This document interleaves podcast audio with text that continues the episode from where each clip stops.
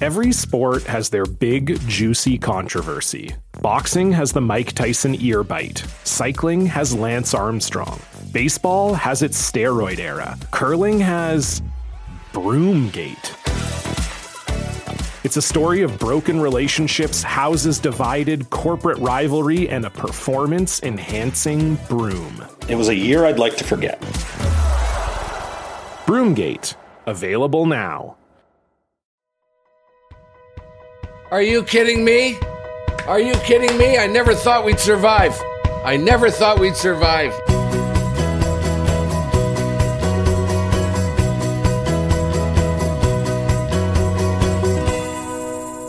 Hi again, everybody. It's Jungle Jim Jerome coming at you with yes. Thank God I passed the litmus test last year. it's another episode of Inside Curling. We're back at it with you guys. Thanks everyone for uh, tuning in again. It's our first show of the year, and uh, we couldn't be happier and more excited uh, to be back on. We had a great year last year, uh, and we thank all of you for listening. Of course, these things don't work if there's no listeners. Unlike this weekend's uh, points bet, we'll talk about that. Of course, we're joined each and every show. This year is no different by our two World Curling Hall of Famers. Kevin Martin and Warren Hansen. Uh, we weren't sure what, where you were going to end up, Warren. Wait, was I going somewhere, Jim? Well, I don't know. We just don't know with you. You know, Kevin and I are always, you know, just got a million things. I just assumed, Warren, you were doing a bunch of interviews with Curling Canada. Yeah, I know. uh, we would like to thank all of our sponsors, of course, who are back with us and some new ones. Jackpot City uh, joins us this year. Hearing Life, Coyote Tractor, and Goldline uh, is back at it again, and we really appreciate them. Kev, you were away actually uh, in one of the curling hotbeds on the planet, North Carolina. you were down there doing a clinic. Uh, we're going to find out about that. Well, let's hear about it now. Tell me, tell me how was it? Well, yeah, you know what? Now it may be a hotbed. Going there, I didn't think it was a hotbed, but uh, the Triangle Curling Club in Raleigh, North Carolina, it uh, they became a dedicated club in 2015. So they were like an arena club, Jimmy, if you know what that Yep. is kind of uh, where they share with hockey and figure skating and stuff. But then they became a dedicated club in 2015 with a whole 80 members, Jim. But now, just a few years later, and you know, obviously there's a year or two of COVID in there, there are 360 members. Yep. And we always consider in Canada, uh, 100 members per sheet is full. But uh, Rich Dauphin, and he's in charge of corporate events. He had over 120 corporate events in one year. Smart.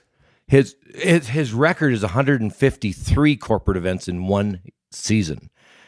so it's crazy. So you have 360 members. That's basically full. But then try to stuff in between 120 and 153 corporate mm-hmm. events. Mm-hmm. So it's it, the place is a crazy place. it's a, it's so full. But but I do want to thank Murray and Kathy Jackson because they put me up for a couple of nights. We went through quite a bit of their uh, their wine stock, so that was good. But we had a heck of a good time. And Clifford Gray put on the event, and uh, quite a curling club. Ice was fantastic. So it's just kind of a yeah. When it comes to curling, a nice uh, gem in uh, in North Carolina. Why do you think it's working, Kevin? Uh, this this isn't the first time, you know, that we look up and our eyebrows are raised, going that that that to me sounds like a very non traditional curling place. You know, North Carolina. There's some other countries that we're going to talk about later that are that are getting into the curling game. North Carolina is a golfing hotbed, college football, and and and golfing. Yep. Why do you think it's working, Kevin, with these places that I- I would otherwise say no way, we're not going to try it there. R- right, and that, that's oh, kind of when I when I came back and t- talking to Sean about it, like it makes your head you know shake your head. But the uh, the Friday night, so um, I did schools during the day on Friday, Yep. but then Friday night is so full that that they had their their first night, and Friday night is all first year curlers, all beginners, pretty much. Um, and that's just normal in, in the clubs, and they're excited. Um, it's the atmosphere is incredible. This club is actually a complete volunteer run club. So there's no paid manager, no paid uh, like Rich doesn't get paid for running the corporate. Um, ice makers are volunteer, the whole bit. And it just it runs really well, but it's such a busy place. It's hard to imagine that it can be volunteer because it's it's morning to night packed. Yeah. So why is it working? Uh, I think the atmosphere, the fun, everybody's excited to play. Curling's just really, really growing in, in the U.S. right now, Jim. I think that's the bottom line. It's not just North Carolina. It's all over the place. And uh, during this winter, I'm going to be in quite a few different cities down teaching clinics. So I'll report back to you guys with uh, all the different cities I'm going to. Boy, I'll tell you what, that number alone, where that manager did 153 events. Uh, I, in one year. In one year. Different yeah. events, different corporate events. Hard to imagine how it's possible. I bet a lot of people are listening go, I got to talk to that guy, man. It's always a struggle, right, for these clubs to do it. So, uh, welcome, North Carolina. Uh, here's what's on the show what's happening around the curling world. Uh, a lot of things to talk about since the last show. And of course, we just mentioned the points bet. We're going to break that down and get your comments, fellas. Curling Canada made a few announcements over the summer. We're going to tell you what those are and uh, get your opinions. The World Curling Federation had, uh, held its annual general meeting at the start of September and made an announcement of two more nations, as I just mentioned. You won't believe who they are uh, becoming members. Also, over the summer, two more well known personalities from the curling world have uh, died, and uh, we're going to look at those uh, people. I, I remember meeting uh, one of these fellas, and uh, our, our, condolences certainly go out to the family, but Warren's got some background on those. Hot Rock Topics brought to you by Coyote Tractor. We're going to talk about a couple of rule issues. For the second year, Curling Canada had a special rule for the PointsBet Invitational where the teams were allowed 19 minutes to play the first five ends and 19 to play the back five ends. Also, one timeout was offered for the uh, first five ends, another one for the last. And ties were broken with a single rock shootout. Holy man. And you win 50K. One shot for 50K. We're going to tell you who won that. WCF sort of dealt with the eight ends versus 10 ends uh, at the annual general meeting in September, and uh, we're going to take a look at that in the house. Goldline's been with us the whole way along. Uh, Reid Carruthers, uh, he'd be the hottest curler going on right now, the hottest coach, got the hottest third. this guy just surrounds himself with great people. And Reid's going to join us to talk about his victory this past weekend. What are you hearing? Brought to you by Hearing Life. Uh, we've been seeing on social media that a lot of people seem to think TSN should be streaming all four sheets of ice during uh, a season of uh, champions event. And Sportsnet our boys should be doing the same thing with the Grand Slam of curling. Uh, we're going to talk about this, Warren. I know you have lots to say about it, and you're really smart about it. So I want it. I like it. I was talking to Warren last night about it. He said, "Well, Jim, you're not very smart." Let's do it. Let's get it rolling. Thanks again for joining us. First show of the year. What's happening around the curling world is brought to you by Jackpot City. Jackpot City, casino games perfectly made for you. Let's break it down, boys. Uh, Warren, you can go first. What happened this weekend at the Points Bet Invitational? All right. Well, we'll do a quick recap of what, what actually happened there. So there were 16 men's teams, 16 women's. A little different situation. In fact, that out of those 16 teams, eight were the top ranks, but eight were from what I will maybe say secondary championships, the juniors, the curling club event, uh, university, etc. Mm-hmm. And th- those teams got to go up against one of the top teams in the nation in the first round. I think only one managed to squeak through against uh, Koe in that first round, but the rest uh, had one game and were going home because it was sudden death. Money, uh, they got a win. They got three thousand dollars initially. Once you hit the semis, you got six thousand for the win, and going into the finals, the winners got twelve thousand before they played off in the final for twenty four. mm mm-hmm. So again, that was a little different way of doing things as well. Some pretty good games. Um, I think the other thing that was different was the ties weren't broken; they were solved with a shootout. And of course, we saw that happen in a lot of the games once we hit to the final four. On the men's side, pretty much as expected. Gushue, Carruthers, Dunstone From the top ranks, McEwen a little farther down the line as far as his ranking, but missing were Koe and Bottcher. So a little bit of a change there. On the women's side, also a couple of new teams, Ladouceur and Black joined veterans Homan and Einarson. Homan and Einarson making the final. So, in the women's division, it was a bit of a wild game. Einarson was up quickly, uh, four to two after four ends, but things changed in the fifth when Homan scored three. And from that point, it was pretty much uh, Homan's uh, game all the way. She finally won it nine to seven. Hats off to Rachel. She gave birth to her third child in August and came out there in uh, September to uh, win the event. So that's uh, phenomenal thought the highlight on the women's side was young Myla Plett, who played Jennifer Jones in that first game. To remind you, last year, Myla won the Canadian Juniors and the Canadian Under 18 Championship for the women. She's 18 years old. She took Jennifer Jones to an extra end. And wow, that uh, young lady is going to be a, t- a player of the future without question. I'm sure Kevin will have something to say about that. On the men's division, also a bit of a wild game. Dunstone was in control most of the way. And after eight ends, here were the percentages 94% for Dunstone and 89% for Carruthers. Very well played. But Carruthers was down three going into the ninth end, and as we'll talk to him later about, did something a little different. He deliberately blanked the ninth end and then managed to score three coming home and managed to beat Dunstone in the shootout. So that was something that we won't see too often as to how he was able to win. Some interesting things Kevin maybe like to comment as well. I'm not sure why this event was 10 ends when everything else except probably the Brier Scotties and Worlds are now down to eight. I'm not sure if the shootout rules were the way they should be. We think maybe that should be a little bit differently. And I think there was some ice issues that weren't said to, wasn't too much talked about, but I know they had difficulty putting the ice in. And uh, according to TSN, they scented the rocks twice during the event, which is very unusual as well. So uh, I think overall it was a pretty good event. I think it got the season kicked off, and uh, let's hear what Kevin's got to say about it all from North Carolina. well, that's the thing. I didn't get to see a lot of it because because uh, I was in uh, was out of out of the country, and there's not a lot of coverage uh, down south. But single knockout, I th- I don't know. Like uh, I think the players enjoy it. This one time event kind of thing, uh, or one time one time during the year. You know, you travel a long way to play one game, so you know it's kind of a. I think the players enjoy it one time. I don't. I don't think they want to have the whole sport go to that. I don't think. Uh, draw the button. I love the idea of of, of a game being uh, draw the button. I think it's like a shootout in hockey. I love watching it. I think it's fun.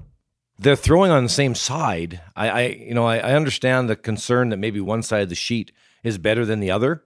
You know that that concern, but to be able to throw the same side twice, it, it seems like the the second shooter should have the advantage. But it I guess it didn't turn out that way with the uh, with the event the way it, it, turned out.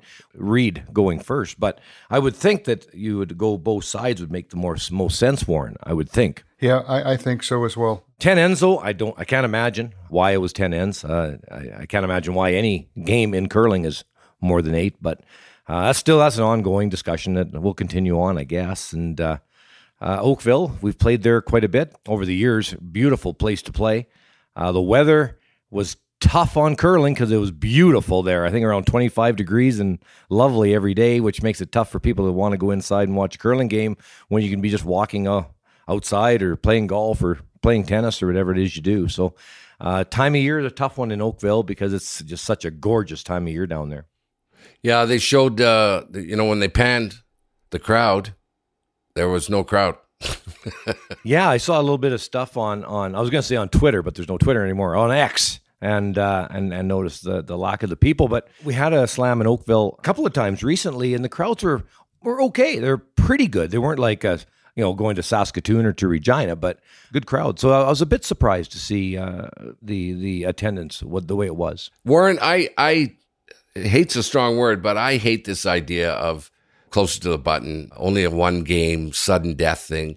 I get it for preliminary rounds, weren't for games leading up to it, but you know, in hockey you got the shootout, right, to decide these games. Well, once the playoffs hit, you know, where there, there's no more shootout. Okay, once the big money's on the line, and and I think curling should do that as well. Eight ends, maybe Kev. You know that that all, all the lead up games, but maybe maybe the finals ten ends. And why would you go ten ends, which is fine, and not play an extra end for the big trophy. You know, so I don't like it, Warren. I don't like it. They should do what I say. Well, it's it's another way of looking at things. I think the better solution would have been eight ends and play extras in all probability. But I, I know it's a time mm-hmm. issue, and I guess a lot of games are going to come down to drawing the button, regardless whether it's done through a shoot or whatever it is. So it's going to be the same shot. It's just under different circumstances. It's something we're not used to. I know people don't like it in other sports, don't like it in soccer, they don't like it in hockey. But when you're looking at time and uh, broadcasting, et cetera, et cetera, mm-hmm. uh, you have to consider that. And I think that's uh, what's bringing that into play more than anything else. All right. Uh, Kev, no rest for the wicked. Uh, there's another big event in a couple of weeks. Well, in a couple of weeks, actually, we have a first Grand Slam in Niagara Falls, and that's only uh, That's only about 90K. So, like 45 minutes or an hour's drive from Oakville, actually. Uh, talking to Christy. Christy's the manager of uh, of the event. And so we're talking about ticket sales in Oakville, but uh, in Niagara, it's almost sold out. There are a few tickets left. It's not completely sold out, but it's pretty much. Because of the amount of people coming, uh, they're putting up a tent a big tent in the parking lot with live music and uh, right in in in, uh, in skiing. Uh, sure, I'm not a skier, but it's like a, après ski. So we're doing an après curl in the parking lot in Niagara Falls. Yeah, it's going to be huge crowds. We've got lots of local sponsors uh, involved. It's just uh, it's it's kind of funny, I guess. You just go down the road a little bit, and uh, it's, it's going to be a massive event in Niagara Falls. But you know what? It is tough when you've got such international players that are so popular now. If you talk about you know the Nicodines and Bruce Mouats and Joel Retornaz, or you talk about Silvana Tirinzoni or Tabitha Peterson or Silvana uh, Stefania Constantini or all you know so on and so on. There's just so many strong international teams that I think people really want to see uh, when it comes to curling. That's probably has a lot to do with it as well. It's just uh, such a deep field when it comes to the Grand Slams, and people love to watch it. And it's more of a party atmosphere as well. I think there's a bit of a difference.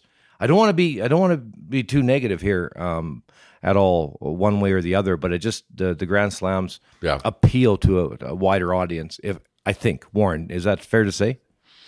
Well, it's an international event versus the one we just uh, witnessed was strictly Canadian, and we're, that might have been the case a few years ago that the main focus on, uh, with the top players was Canadian.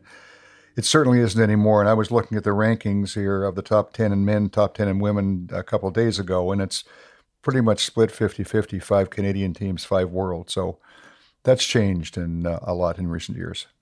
You probably hit the nail on the head, Kev, with uh, it's unusually warm down east, and and so that's tough to draw. You know, it's October, right when when that event finished. Uh, the other one was the Blue Jays were in a run, and I wonder if people were staying home to, to watch that. They they had a huge audience watching that. Anyway, there we go. I'm smelling uh, tailgating about to take over curling. Why do you say that, Jimmy? Hang on here. That's something that we live pretty close together. Yes, but this is nothing you and I have talked about, right? You and I have not talked about this. No, no, well, you no. you'd mentioned the après ski idea, which no, is, but this is something that's been talked about behind the scenes now. Oh, okay. I, I, I think you're absolutely hitting something that wasn't going to be talked about for a little while yet. Yeah, yeah, yeah. Good I, for you. I, it's begging for it to happen. It is. We're going down uh, to Niagara early. So the Buffalo Bulls, that's the university football team, mm-hmm. uh, they're going to play, and also the Bills on back to back days the weekend prior. So Sean and I are actually going to fly down and head over to Buffalo, which is only about 30 minutes from Niagara, right? To to take in uh, a couple of uh, tailgate parties, because you they all do it at the university at, at Buffalo. They have a they have a huge party before yep. the games, and of course the Bills uh, they're they're they're crazy. So so uh, yeah, we're gonna go back. That'll that'll that'll hurt a little bit, but back to back days on the tailgating. Yeah, they're super cool. Uh, okay, let's whip along. Um, Curling Canada made a number of announcements over the summer. We're going to take a look at those. But uh, the biggest one, which uh, surprised everyone in early July, CEO Katherine Henderson was leaving at the end of August. Uh, and she's going to become the huge job here, the CEO of Hockey Canada. Warren, what's that all about? Yeah, that was a bit of a a surprise announcement. I, I, certainly I expected Katherine to move, going on to somewhere uh, soon because she's been there now about seven years, and I think that was probably she was ready to move on. So I think we want to wish her all the best luck in her new job, which is going to be certainly a challenging one. However, they've now got to hire a new CEO. That process is starting, set to be concluded probably by the first of January. Daniel Lamoureux has been named as the interim CEO. What are they facing going forward? You know, that's a good question. I mean, I think there's a, a lot of things that got to be looked at for the long term survival of, of curling Canada in a very positive mode. I think they've got huge issues with uh, all the facilities across this country as keeping their head above water. Um, I think they need to review and define the purpose of all their championships because they have so many of them. Do they need them all? And I think they have to look at a different route exactly as to how the high performance end of the sport is going to be handled. I think they almost need to look at a two silo uh, operation. And I say two silos, the fact that the curling club end of things and everything impacting them should be very separate from the high performance and the major championships, which is probably something that should have been done should have been done long mm-hmm. ago. And these are the challenges I think a new CEO is going to be facing, and it's going to be interesting to see uh, what they do with with the many issues that they do have to contend with. What do you think? Any names floating around? Will Danny step up as the full time one? No, Danny retired actually in uh, June, so he was brought back out of Okay. retirement actually. So, and I think they made a stipulation, and one of the reasons Danny came back is uh, you couldn't apply for the CEO job and be the acting CEO. So, I think possibly Nolan Thiessen may be looking Okay. at the task uh, as to why he wasn't the one who stepped up. So, not sure. Kevin's maybe got some views on. I don't actually. I don't have any names. Nolan's certainly the the one that I, I kind of think of, but it's it's going to be a tough job. There's a lot of work to be done. There's a lot of work to be done in our sport right now. No question. Can you imagine, Kev, when the uh, they do pick a new CEO and they sit down to have their first meeting, they and the CEO says, "Okay, what do we need to watch out for in the coming season?" And they go, "There's this guy named Warren Hansen." Jim, that wasn't fair. okay, who's gonna? I That was gonna, very nasty. Just, I'll tell you what, he's just not gonna let a bunch of shit slide. Excuse my language. Okay, uh, so if you can deal with him, okay, man, you're gonna last a long time. Congratulations to Kathy of getting that job and for all she did for Curling Canada. We'll be anxious to see what happens over the next few months. All right, let's whip along. It was confirmed in July that both the Scotties and Brier will have 18 teams going forward. With four of those teams uh, will be determined by a means we've never seen before, uh, other than winning their provincial territory championship. So we already had Team Canada. Uh, now there's three more teams that are going to be determined based on their CTRS numbers. Team Canada for the Scotties is uh, Kerri Einarson, and for the Brier, it's uh, first time we've heard this name, Brad Gushue. Uh, what's that about the 64th time this guy will be in the Brier?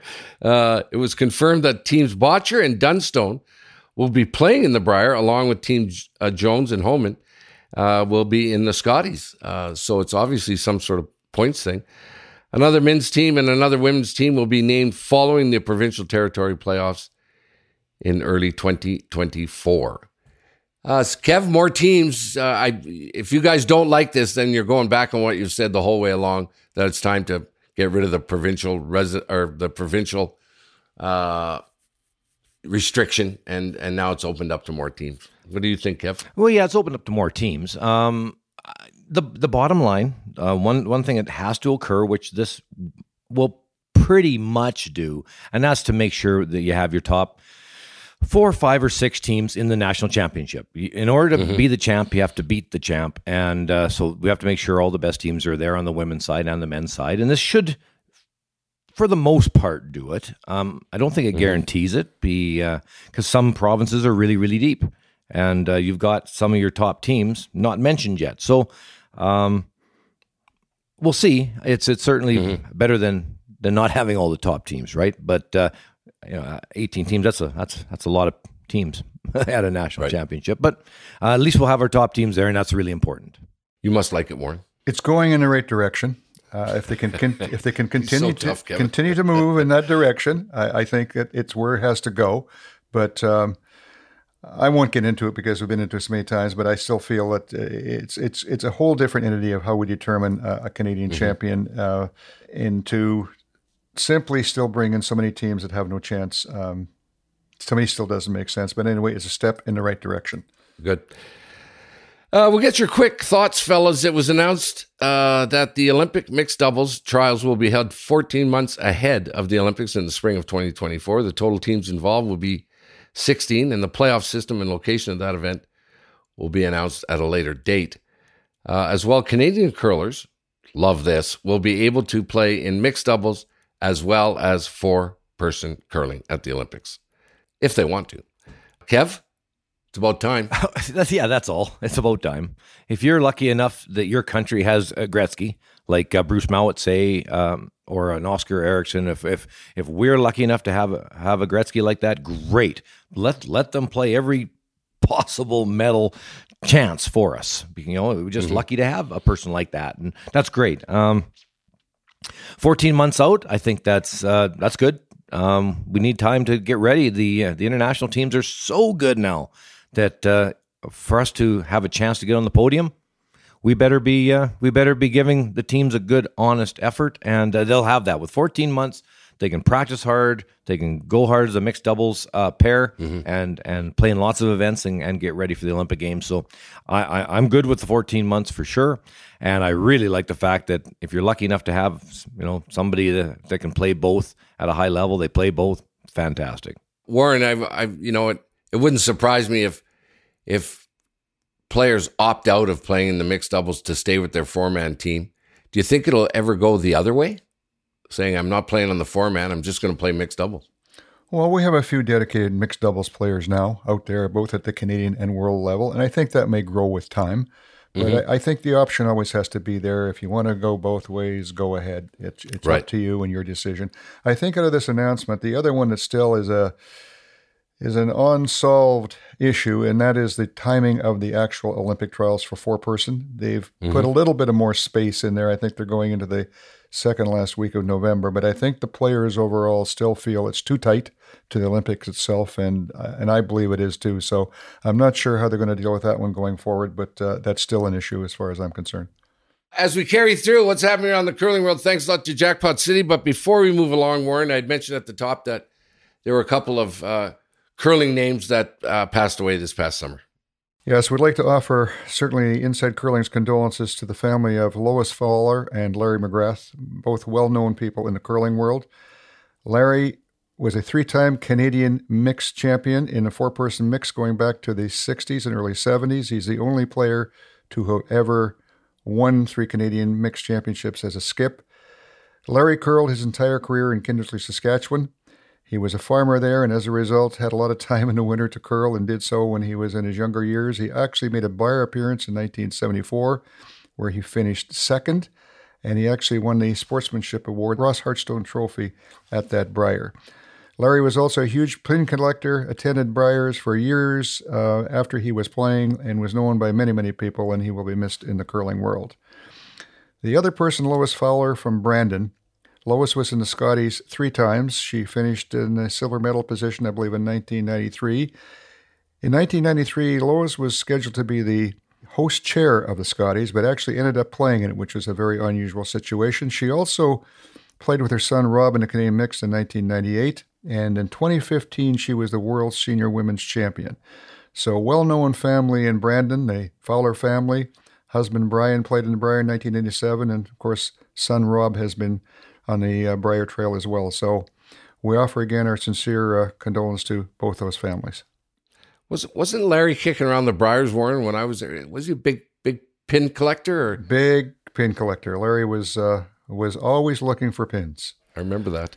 Okay, there you go. Uh, thanks, Jackpot City. Uh, brings you what's happening around the curling world. Hot Rock Topics is next.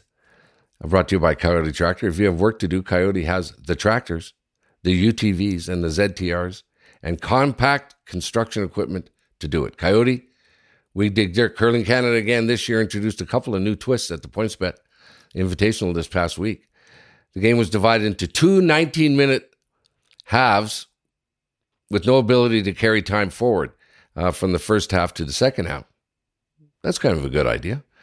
Uh, a timeout was allowed for the first half and one again for the second half. Also, all ties were settled by I don't like this. All ties were settled by a single rock draw to the button by each team immediately following the conclusion of the tenth end.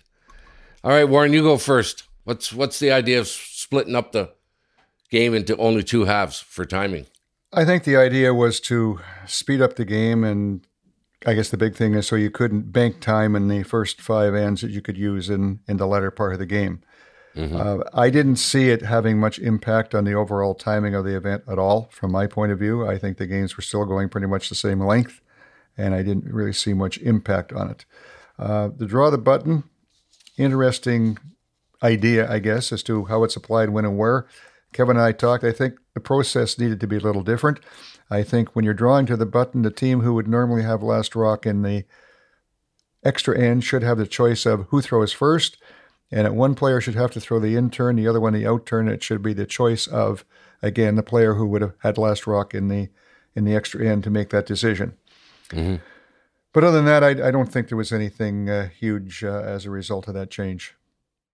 Kevin, what do you think? Well, I like the fact that uh, trying something new. I um I definitely like the idea of uh, a time per end down the road. Somewhere down the road, curling will be time per end to speed things Mm-hmm. up as much as possible. So this is, I guess, one more step towards that having 19 minute halves. It's a it's a step in the right direction. So I think that's Mm-hmm. that's good. Um, as far as draw the button goes, I th- I think it's very exciting. So I, I kind of like it actually. I know you don't like it, Jimmy, Right. but I, I actually like it. It's Yeah, uh, I do You know, too. uh, for the people on you know watching watching either uh, on TV or streaming, um, it's exciting. It's an exciting finish to uh, to a game. It's quick, uh, like in soccer, the uh, the shootout at the end. I I, I think it's fun. Yeah, I don't. That's it. I play. I play all week. I, I kick the crap out of everyone, and then they go, "Okay, by the way, uh, nice job, well done. Uh, just one shot here that you have against whoever." Uh, I don't like it. But Jim, it's a show. Jim, it's a show. You're putting on a show. Well, is the game really? Is, Warren, is the game really that broken? Okay, I don't think so. Okay, I mean, a topic for another, another day. Uh, there we go. Uh, a bunch of stuff to talk about. Email us insidecurling at gmail.com. We'd love to hear from you. And uh, we'd love to hear from you agreeing with me. Okay, on the uh, on, on the shootout. Of course, we do it uh, many many shows. Uh, we have a guest, and uh, today is no exception. It's in the house. It's brought to you by Goldline. Goldline Curling's Impact Brooms maximize performance for carry, hold, and carve. Learn more at goldline.com.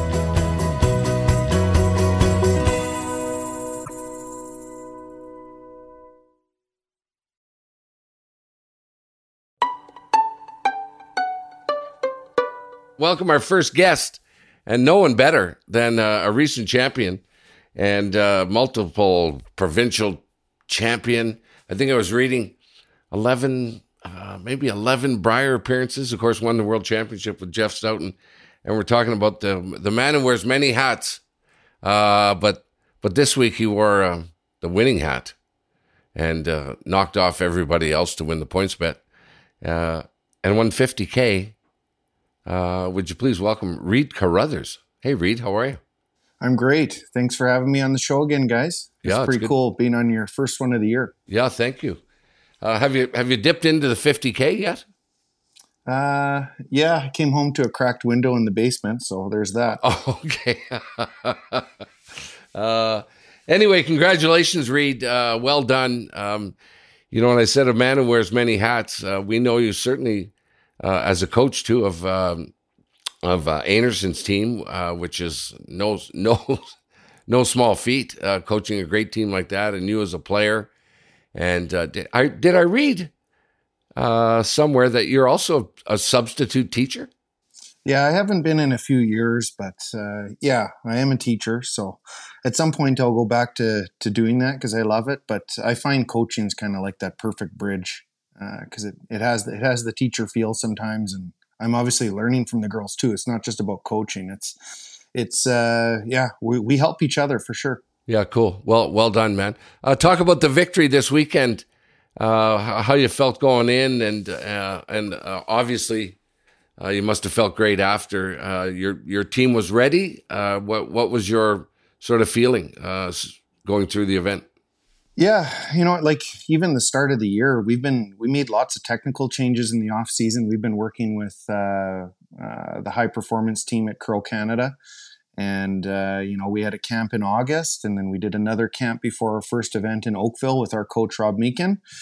And uh, yeah, you know, like we've been building. You know, I know with technical changes, sometimes you know in the heat of the moment in games, you still have the old tendencies from the old throw. So I still think there's a bit of that, and obviously room to grow. But you know, we we just came off a two week stretch. We went straight from Cornwall from the Shorty Jenkins uh, Classic. Didn't go home. Uh, spent spent a couple days in Oakville practicing on the ice there.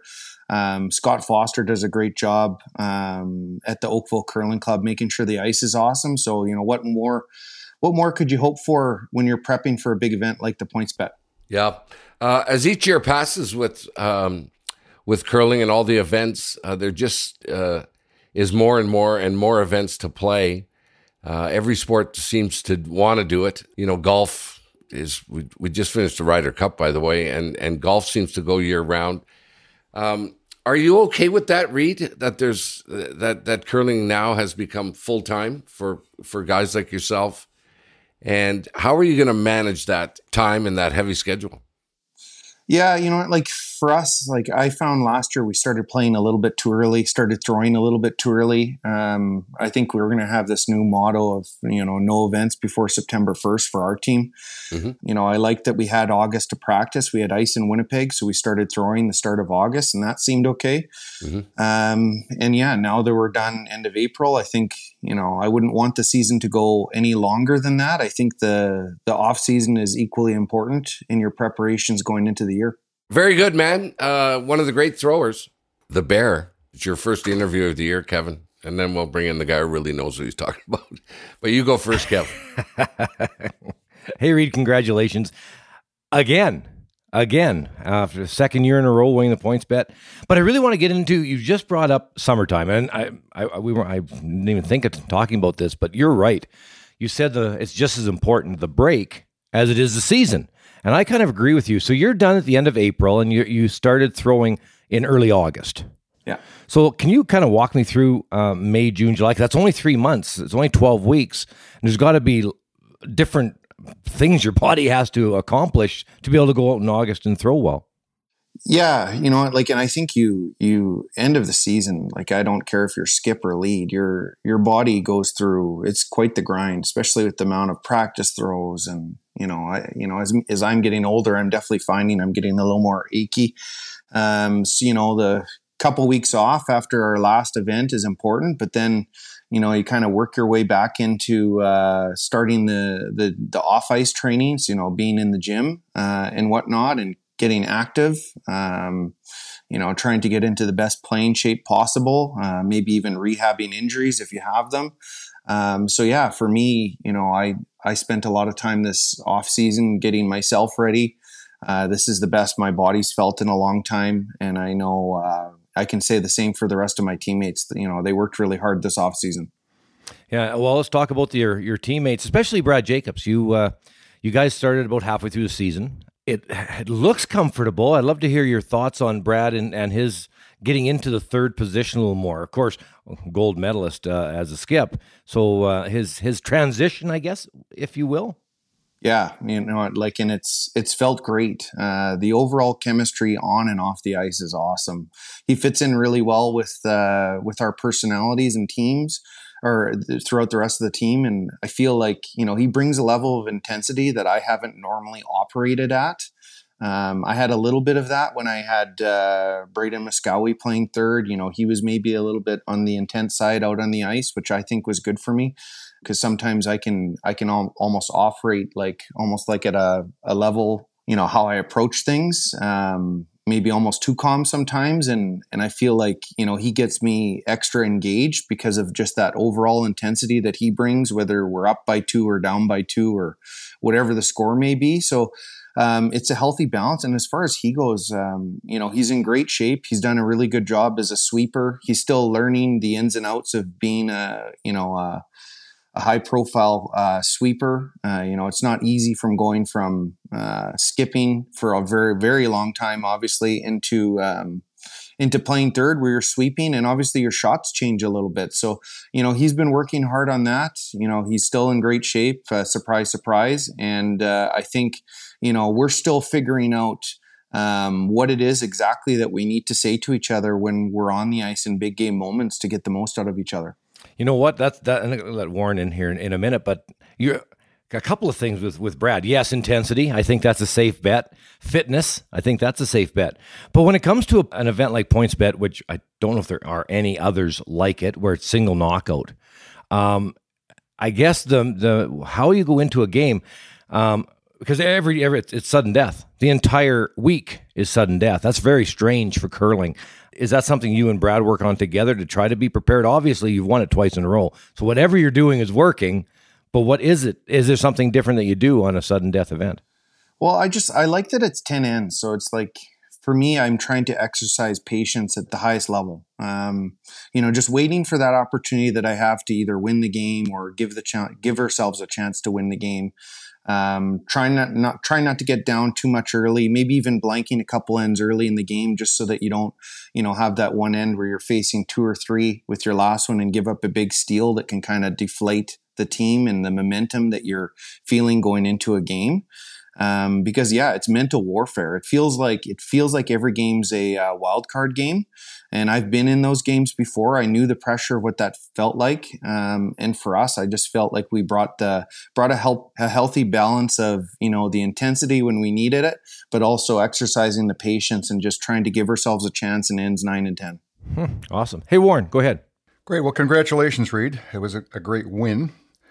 Interesting one. Let's talk a little bit about the final game. And uh, going into the ninth end, you're down three with the hammer. And you chose to do something that uh, we probably haven't seen happen too often. You deliberately went to blank the ninth end. And of course, you scored three in the 10th, and uh, in the shootout were the winner. So, is that something you would consider if that wasn't a shootout to determine the winner, or what was your thought process on that whole decision? Yeah, 100% would have approached it differently. Um, you know, playing against a team like that, Dunstone's an unbelievable team, uh, and they were outplaying us, right? So we uh, we had our backs against the wall, and and also not having any more timeouts. We were looking at the clock, thinking like, there's a there's a two for one here. Uh, the chances of us you know, getting a deuce in the ninth end with the hammer, pretty high, especially Dunstone being, you know, up three. He's very happy being up one coming home with. Uh, you know, the odds of him winning that game would be astronomical. Um, so for us, I thought, you know what, like, um, it was actually the front end that brought it up, and I was quick to agree with it. Uh, you know, blanking nine, saving some time clock. You know, there's a win there. And then going into the 10th end where, you know, the pressure's on the line, you know, you're just hoping for an opportunity where you get one miss in the, in the end and, you know, you can put some pressure on them. And if you get a three in the last end and have to go draw right away, um, you know, that's not a, probably not a great feeling uh, for them to be in. So, that was our whole goal. Uh, I know some of the announcers hated it, but you know what? Like it's uh, the PointsBet Invitational, right? So I think we're supposed to gamble a little bit, right? Good gamble. nice okay. said. I like that. Yeah. So let's talk about the shootout because Kevin and I have chatted about this as well. Did were you aware exactly what the procedure was going to be for the shootout as to who would throw first, etc.? Yeah, like we had read the document before the tournament started, of course. It sounds like some of the teams hadn't, but that's another story. Uh, not Dunstone, but uh, some of the other teams were apparently baffled by the fact that uh, you didn't have to draw on opposite sides because uh, that's a new rule that they started this year.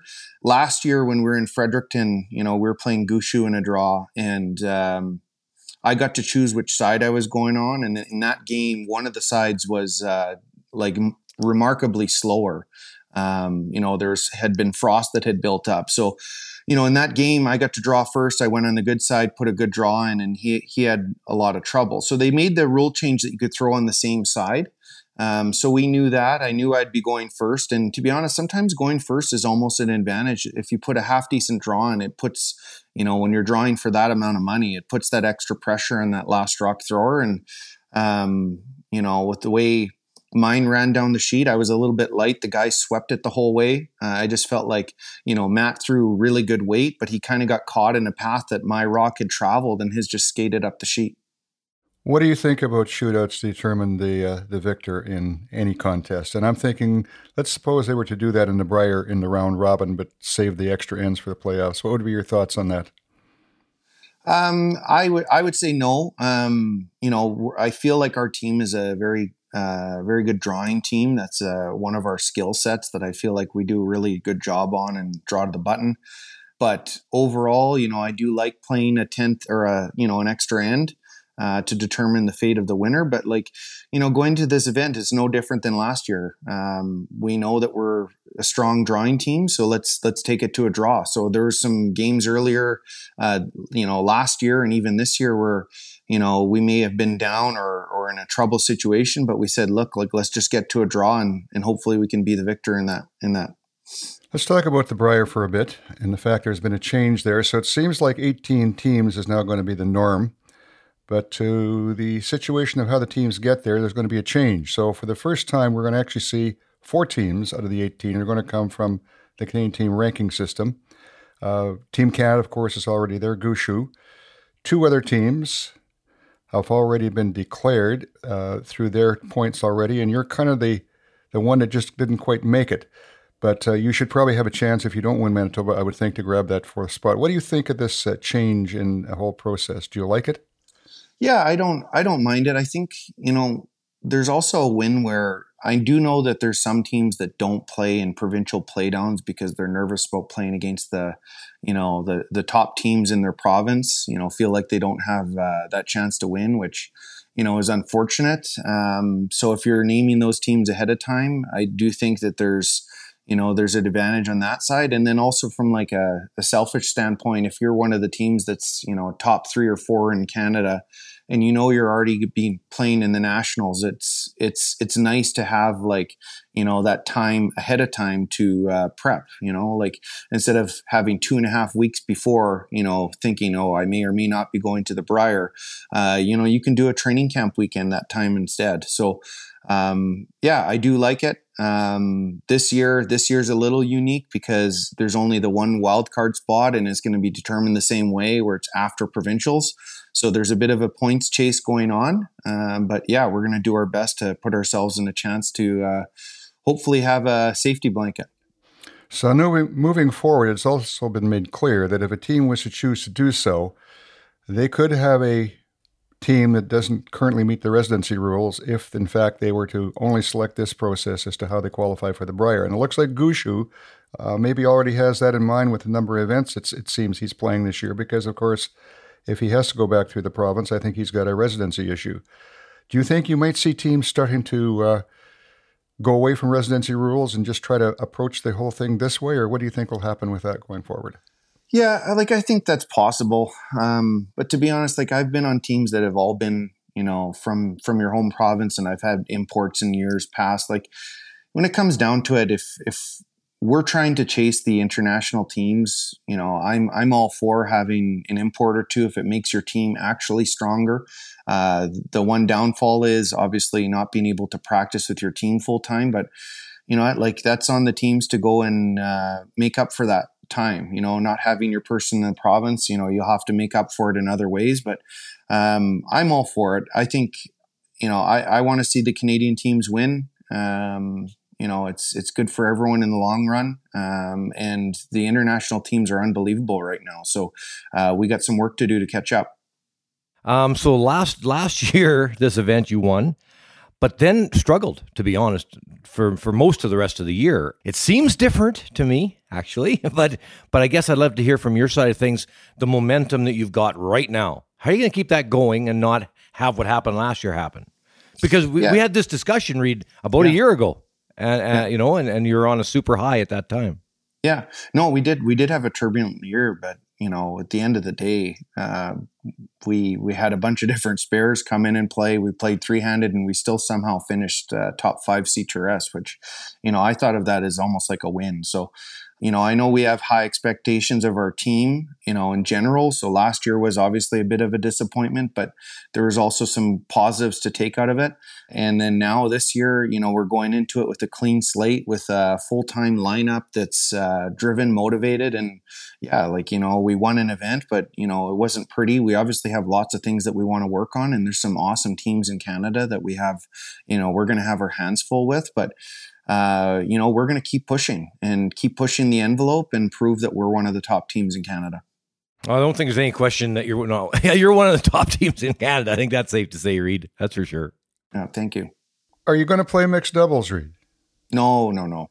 Um, I, lo- I love mixed doubles. I think I think it's great. Um, when I wasn't coaching, it was it was something great to you know keep busy, um, getting competitive games in. Uh, I felt like it did help with feel because there's a lot of you know I'd go draw uh, draw a hit, draw a hit. Uh, so there was some benefits uh, with playing mix. But now that I'm I'm coaching uh, and I have a one year old at home here, I, I, don't have time to do it. Um, but there is some experts that are playing, and I I like our chances. Um, you know, in Italy for the mixed doubles because there's some great teams in Canada.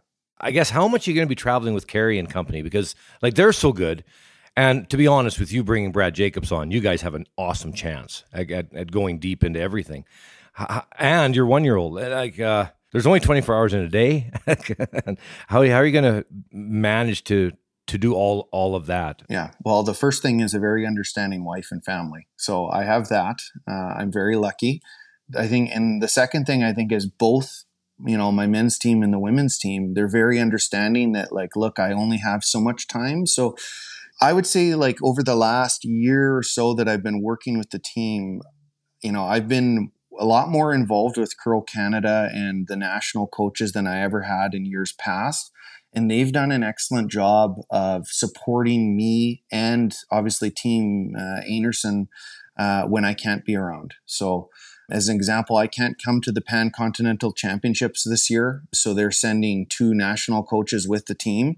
And with that, you know, like I'm not going to have uh, a coach go in that hasn't worked with them before. So, you know, like we've been, we've been involved in like using some of the national coaches in practices uh, with me there and without me there, just so that it, it doesn't seem like that big of a transition when I'm not around. And, two of the ladies still live here close close to home so i'm still practicing with them as much as i can. And just my days are normally you know a practice with connor and derek and then you know i'm throwing with Briane and Kerri. So it's it's uh, it's busy and then i'm off to daycare to pick up my son. Reid is is coaching Kerri Einarson's team uh she's she's you know it's kind of the wayne gretzky of curling right now. Um do, is it difficult to do it? How, how much of it? Or, or do we just stand back and go, I got an idea. I'm a curler too. I can swipe a bunch of ideas from this girl. Well, yeah, you know, like it, I'm obviously inspired by, you know, her drive. You know, she's incredibly hardworking. Everyone on that team is. And she pushes the envelope, but, you know, she's a constant learner. I found when I was curling back with Stoughton, um, I was very impressed with his drive as well. You know, he was, I think, 44 when I started curling with him, and he was sitting in the front of a you know a workshop with his pen and paper, trying to figure out how to improve. So any of these top teams, you know, we're all we we take it as professional as we can, and I I just find being around them is inspiring, especially Kerri. You know, she gets that killer look in her eye, and she goes and makes those big doubles or clutch draw, um, and it's a lot of fun to to be around and work with them. And both of our teams are, are also trying to go through some technical changes to make ourselves a little bit more consistent. So I feel like we're helping each other through that. Um, we we record at a time when uh, the Blue Jays uh, tee it off tonight. They made the playoffs. I, I mentioned about the Ryder Cup. There's all this talk all these days in sports about analytics uh, that that people are looking at and using. Uh, I know the other day the Oilers hired an analytics coach and uh, it's a, sort of the first times we're seeing this. Does it come into play in curling, uh, Reid? Uh, over the years, has it changed? And do, and do you look at you know something like that. you know against this team, we we we're gonna have more success throwing you know in-turns than we are out, or we got to leave them this sort of shot because they're not very good at it.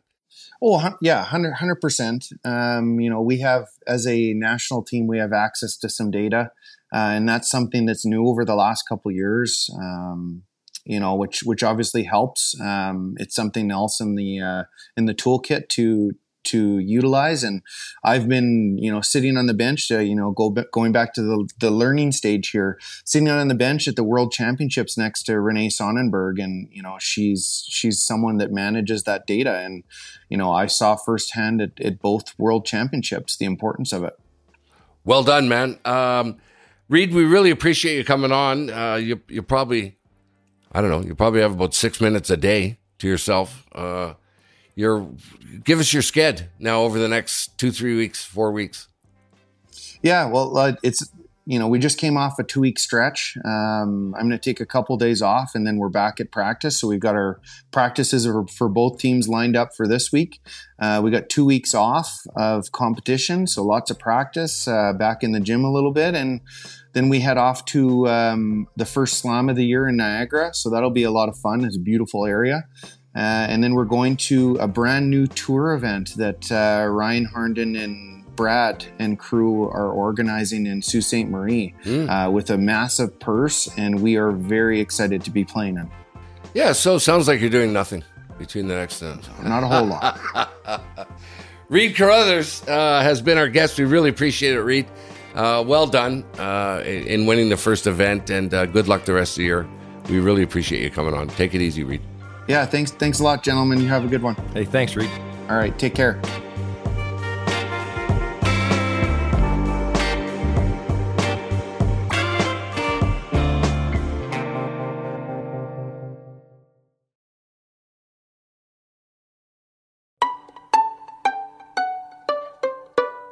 Uh, I sure like this guy. You guys, Reid, super cool.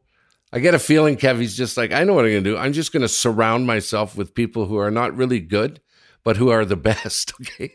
If I'm coaching, I'm coaching Einarson. If I'm taking on a third, I'm bringing in Brad Jacobs. Uh, it all makes sense. Uh, yeah. Big, big name in curling now. Uh, and, th- and thanks to him for coming on. Uh, what are you hearing? Is uh, another segment we're doing on the show. What are you hearing is brought to you by Hearing Life. If vision places the world in front of us, hearing places us at its center. Hearing Life invites you to love your ears with a free hearing test. Uh, I got it done. Uh, last year I popped in. Yeah, it's a good idea. No referral is needed. Visit hearinglife.ca to book your free hearing test today. Uh, we've been reading conversations on social media suggesting that fans feel that TSN should be video streaming all four sheets of ice at every Season of Champions event. And they want Sportsnet to do the same thing at the Grand Slam of curling. Uh, I agree, and I know what's going to happen here when I ask Warren. uh, Warren, how come it doesn't happen? Why don't they do it? Well, because we're in a transition from probably linear television to streaming, which is going to be probably happening over who knows the next 10 years. But at this point in time, uh, these events are still they're primarily linear television production. So mm-hmm. What's happening is the the type of production that's used it's uh, costly, it's uh, high standards, and uh, as a result, doing one sheet of ice costs a fair amount of money. And to go in and to do four sheets of ice with even lesser standards, but still where it needs to be to be acceptable, would be mm-hmm. pretty costly. But as a result, you're not going to increase the audience any. You've increased your cost of production. And the other issue you're dealing with is sponsorship. So, on an event now with either one of these networks, they've got sponsors that are associated with the game that they're televising. If you start doing all four sheets, you now got to flip those sponsors through all four of those telecasts the same way. So, again, it's cost with no more revenue attached to it. So, we will get to a point in time where I'm sure, like it was at the Olympics and uh, in 2022, where you will have a stream for every sheet of ice, and it'll done in such a manner that uh, it will be able to be put out there economically enough to make it make sense. And the other issue is going to be the fact that it's Canada versus the world. So if we have four sheets of ice going where there's interest in other parts of the world, like a WCF event, you can in fact produce a stream from all three sheets and probably sell it to a network of some sort in another part of the mm-hmm. world. But on a Canadian only event, that's not possible. Now, I know somebody's going to jump and say, well, the Bonspiel, where it was last week, they did all four sheets of ice. But they did it with a very low grade uh, production, to say, the, mm-hmm. to say the least, and it's something that wouldn't be acceptable uh, on a major network. And while I know there's 3.5% of the curling fans out there that'll watch anything, uh, the majority would not. So, from that point of view, it, it, it's just not plausible at this point in time. But it will come. And do, and do the networks uh, Warren sort of sort of juggle which games they're going to show depending how teams are doing through the week, for example? Well, Kevin's directly involved with that with Sportsnet, but in TSN, I know they go through this as a, a discussion that's made with their production crew, mm-hmm. and for whatever reasons they base, they decide who they're going to televise. Uh, and, and many times, again, it's going to be based on where they think they're going to get the, the biggest audience on, on the next game, because the audience is what makes the money. And if you mm-hmm. have two game two teams playing that have no potential draw for audience, it's it's not a good thing as far as uh, billing their numbers are concerned. So right. that all comes into play. What do you think, Kev? Yeah, well, when it comes to TSN, you're talking about only only one country. Most of their their coverage is Canadian teams only. So there's so when you talk about revenues, to Warren's point, uh, who, if you do a second sheet, okay, let's do a second sheet. How are you going to make more revenue? How's that going to draw more money into mm-hmm. the coffers to be able to pay the extra production cost. I, I, don't I don't see it at least not now. Mm-hmm. But when it comes to an international event like the WCF run, that when I'm doing coverage, we'll do two, three, sometimes up to four sheets of ice because countries like Japan, they will pay to make sure that when you've got um, somebody as popular as Satsuki Fujisawa on the ice, mm-hmm. they want every single one of their games televised professionally. Okay, but then but but you've got S- South Korea being so strong. So every one of their mm-hmm. games we have to cover, and then of course Europe being so strong with with many many good teams. So then right. Eurosport wants every game covered, and then you've got uh, U.S., you got Canada, and so on. So it's like that for the for the uh, for Sportsnet too. In the future, I believe there's going to be a need for maybe not all sheets though, but certainly mm-hmm. certain countries when they're on the ice playing. That feed is going to have to go to that country, so somebody has to produce it. Um, so it'll be more than one sheet in the future for sure uh, with the Grand Slams because of the international influence. But when it's only one country, who are you selling to? Right. But internationally, you've got many countries to sell to. So the revenue uh, changes. And uh, as revenue right. grows, you can produce more sheets and uh, and you have a bigger production. And, and that's a wonderful thing.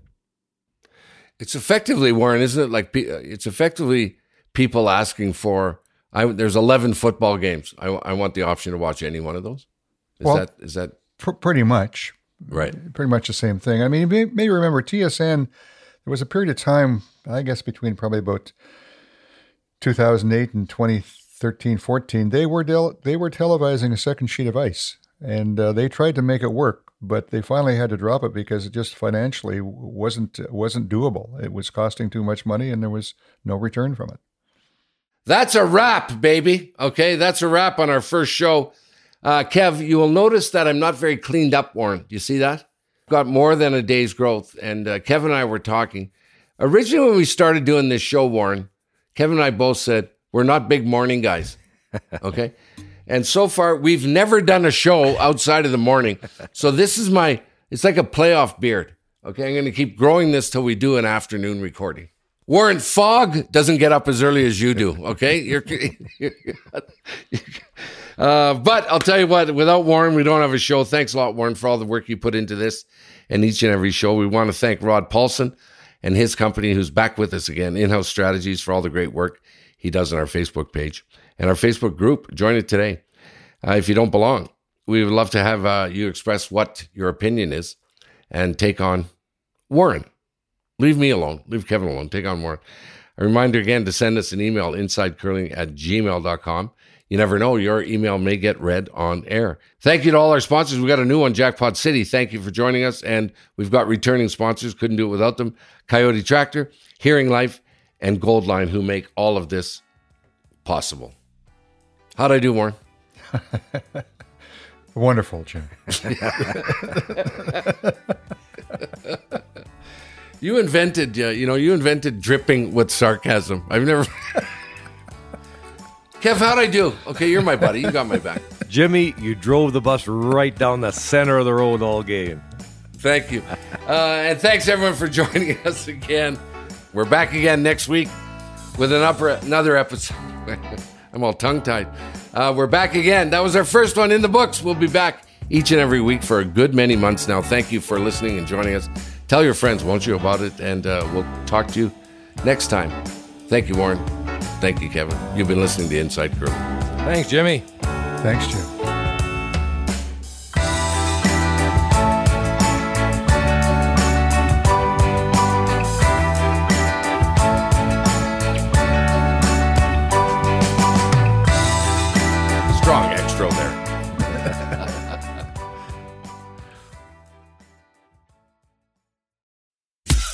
Every sport has their big, juicy controversy. Boxing has the Mike Tyson ear bite. Cycling has Lance Armstrong. Baseball has its steroid era. Curling has. Broomgate. It's a story of broken relationships, houses divided, corporate rivalry, and a performance enhancing broom. It was a year I'd like to forget. Broomgate, available now.